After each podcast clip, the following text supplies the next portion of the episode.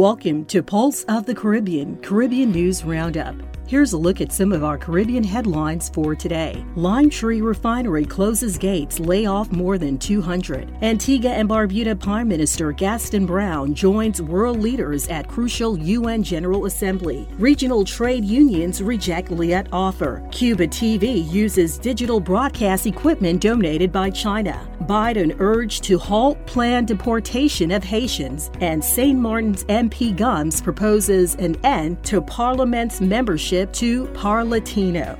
These and other stories on today's Pulse of the Caribbean Caribbean News Roundup for Monday, September 20th.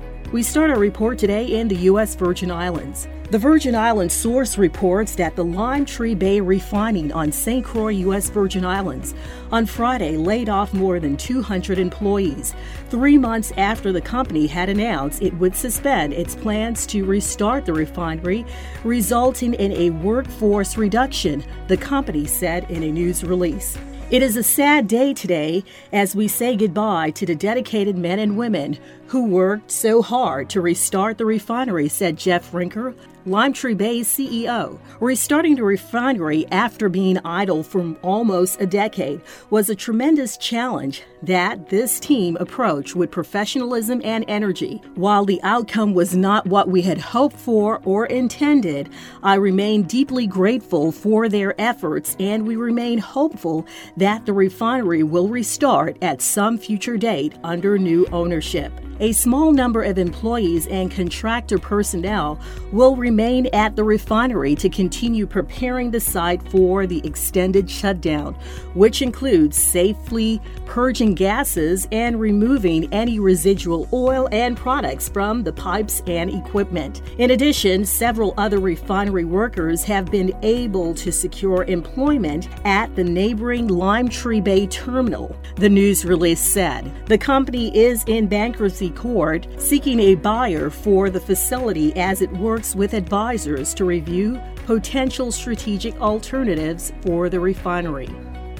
Antigua Newsroom reports that Antigua and Barbuda will be playing a pivotal role in a number of crucial meetings this week that form part of the 76th United Nations General Assembly, which opened in New York. Antigua and Barbuda's Prime Minister, the Honorable Gaston Brown, will not be in New York and has determined that it is best, for reasons related to the pandemic, to join the meeting virtually. Leaders will seek to escalate the global response to the crisis, which has had a particularly debilitating impact on small and developing states like Antigua and Barbuda. UN Secretary General H.E. Antonio Guterres has convened a Sustainable Development Goals moment an Assembly of World Leaders today, Monday, September 20th, to reflect on the progress of the ambitious 17 point plan geared at addressing some of the most critical needs facing countries around the world. Prime Minister Brown will be in attendance at this important gathering and will be making a special presentation on the progress the Twin Island Nations has made on its sustainable development goals during the pandemic.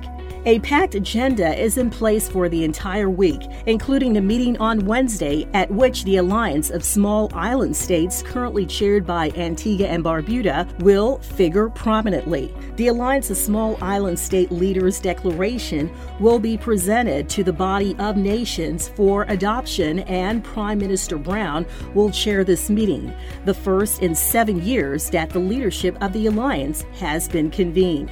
Prime Minister Brown is also down to represent Antigua and Barbuda at the Food Systems Summit on Thursday and a high level dialogue on energy on Friday. The country's Prime Minister will deliver Antigua and Barbuda's national statement on Saturday, September 25th, around 3:30 p.m. during the UN General Assembly's general debate. He will be joined by Antigua and Barbuda's permanent representative to the United Nations, H.E. Dr. Walton Webson. Ambassador Webson will be attending in person. This year's UN General Assembly is being held under the theme Building Resilience Through Hope and is being chaired by the Minister of Foreign Affairs of the Maldives, His Excellency Abdullah Shahid. Nation News Barbados reports that regional trade unions representing former employees of the cash strap regional airline Liat says they rejected the latest offer by Caribbean shareholder governments to meet their financial obligations to the laid off workers. The airline laid off an estimated 90% of its staff last year as part of a restructuring exercise and resumed operations on a much smaller scale. President of the Waterfront and Allied Workers Union, Donald Roll, said that the regional unions are united in seeking the millions of dollars owed to workers and have rejected the latest offer from the shareholder governments.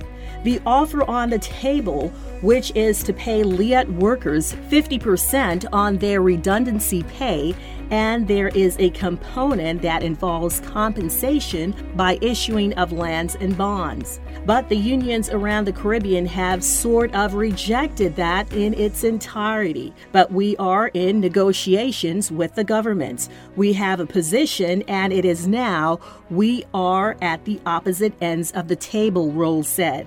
In June last year, the shareholder governments acknowledged that the Antigua based Liat owned estimated EC 94 million in severance and holiday payment to its staff, but the court-appointed administrator Cleveland Seaforth has already indicated that the company would be unable to meet that payment. He said, emanating from the latest round of talks among the unions, the consensus is that we are demanding the 100% from the union standpoint and perspective. I am very hopeful but that doesn't make it a reality, Roll said. The airline is owned by the governments of Antigua and Barbuda, Barbados, Dominica, and St. Vincent and the Grenadines. Last year, Antigua and Barbuda's Prime Minister Gaston Brown said that a decision had been taken that it would allow Barbados and St. Vincent and the Grenadines to turn over their shares in Liat to Antigua and Barbuda for one EC dollar. Earlier this month, Prime Minister Gaston, speaking on a radio program in Antigua said that Liat, under administration, had returned an operational profit for the months of July and August, and that there is also evidence that a leaner, more efficient Liat can be profitable.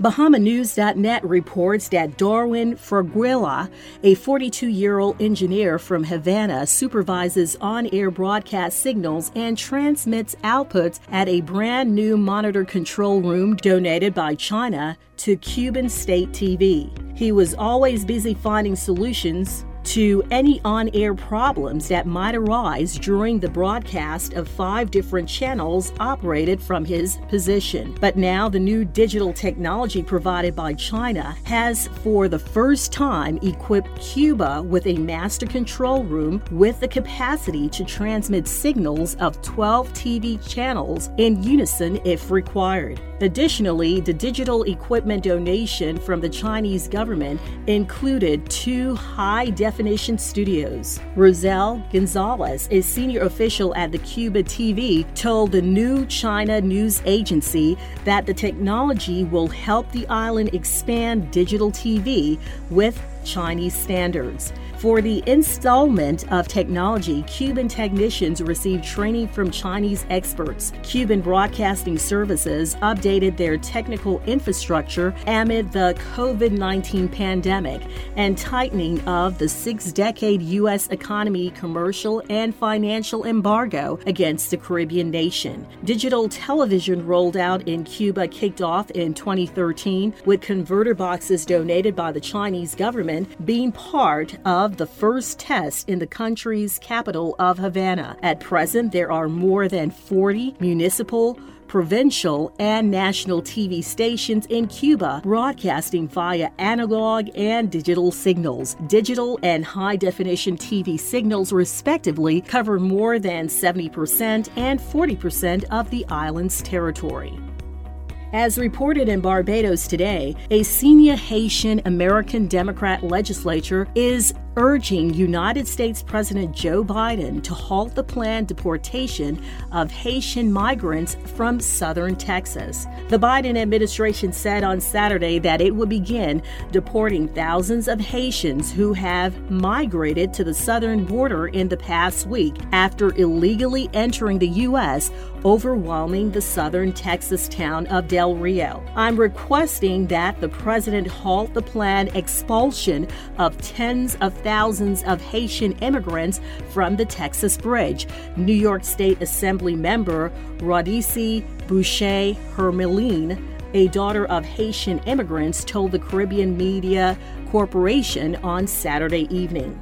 The representative for the 42nd Assembly District in Brooklyn pointed to Haiti's challenge, including earthquake a few weeks ago on the heels of the July 7 assassination of President Jovenel Moise, the U.S. Department of Homeland Security said in a statement on Saturday that it was immediately implementing a new comprehensive strategy to address the increase in migrant encounters in the Del Rio sector of South Texas. It said that within the next 24 to 48 hours, the U.S. Custom and Border Protection Agency will send 400 agents and officers to the Del Rio sector to improve control of the area, and additional staff would be sent if needed. The DHS said it will secure additional transportation to accelerate the pace and increase the capacity of removal flights to Haiti and other destinations in the hemisphere within the next 72 hours. The White House has directed appropriate U.S. agencies to work with the Haitian and other regional governments to provide assistance and support to returnees, the DHS said. It said the majority of Haitian migrants continue to be expelled under the Atlanta, Georgia based Centers for Disease Control and Prevention Title 42 authority. Those who cannot be expelled under Title 42 and do not have a legal basis to remain will be placed in expedited removal proceedings, said the DHS, stating that it is conducting regular expulsions and removal flights to Haiti, Mexico, Ecuador, and Northern Triangle countries. The Biden administration has reiterated that our borders are not open and people should not make the dangerous journey, the statement said. Individuals and families are subject to border restrictions, including expulsion. And finally, St. Martin's Island Times report that Party for Progress leader and member of Parliament Melissa Gumbs on Friday submitted a proposal to Parliament that would end the body's membership to the Latin America Parliament, Parlatino. Parliament and by extension the country and the people of St. Martin spend 30,000 US dollars in annual membership fees plus travel budget. However, after nearly 11 years as a member, there has not been a measurable return on this investment with regards to collaboration opportunities with other Parlatino member countries, MP Gumbs said on Sunday. Although Parliament is considering slashing the Parlatino travel budget in half by limiting the number of MPs that would attend session, MP Gumbs believes that the country should instead use these substantial resources to make dedicated and strategic attempts at developing diplomatic relations within the region.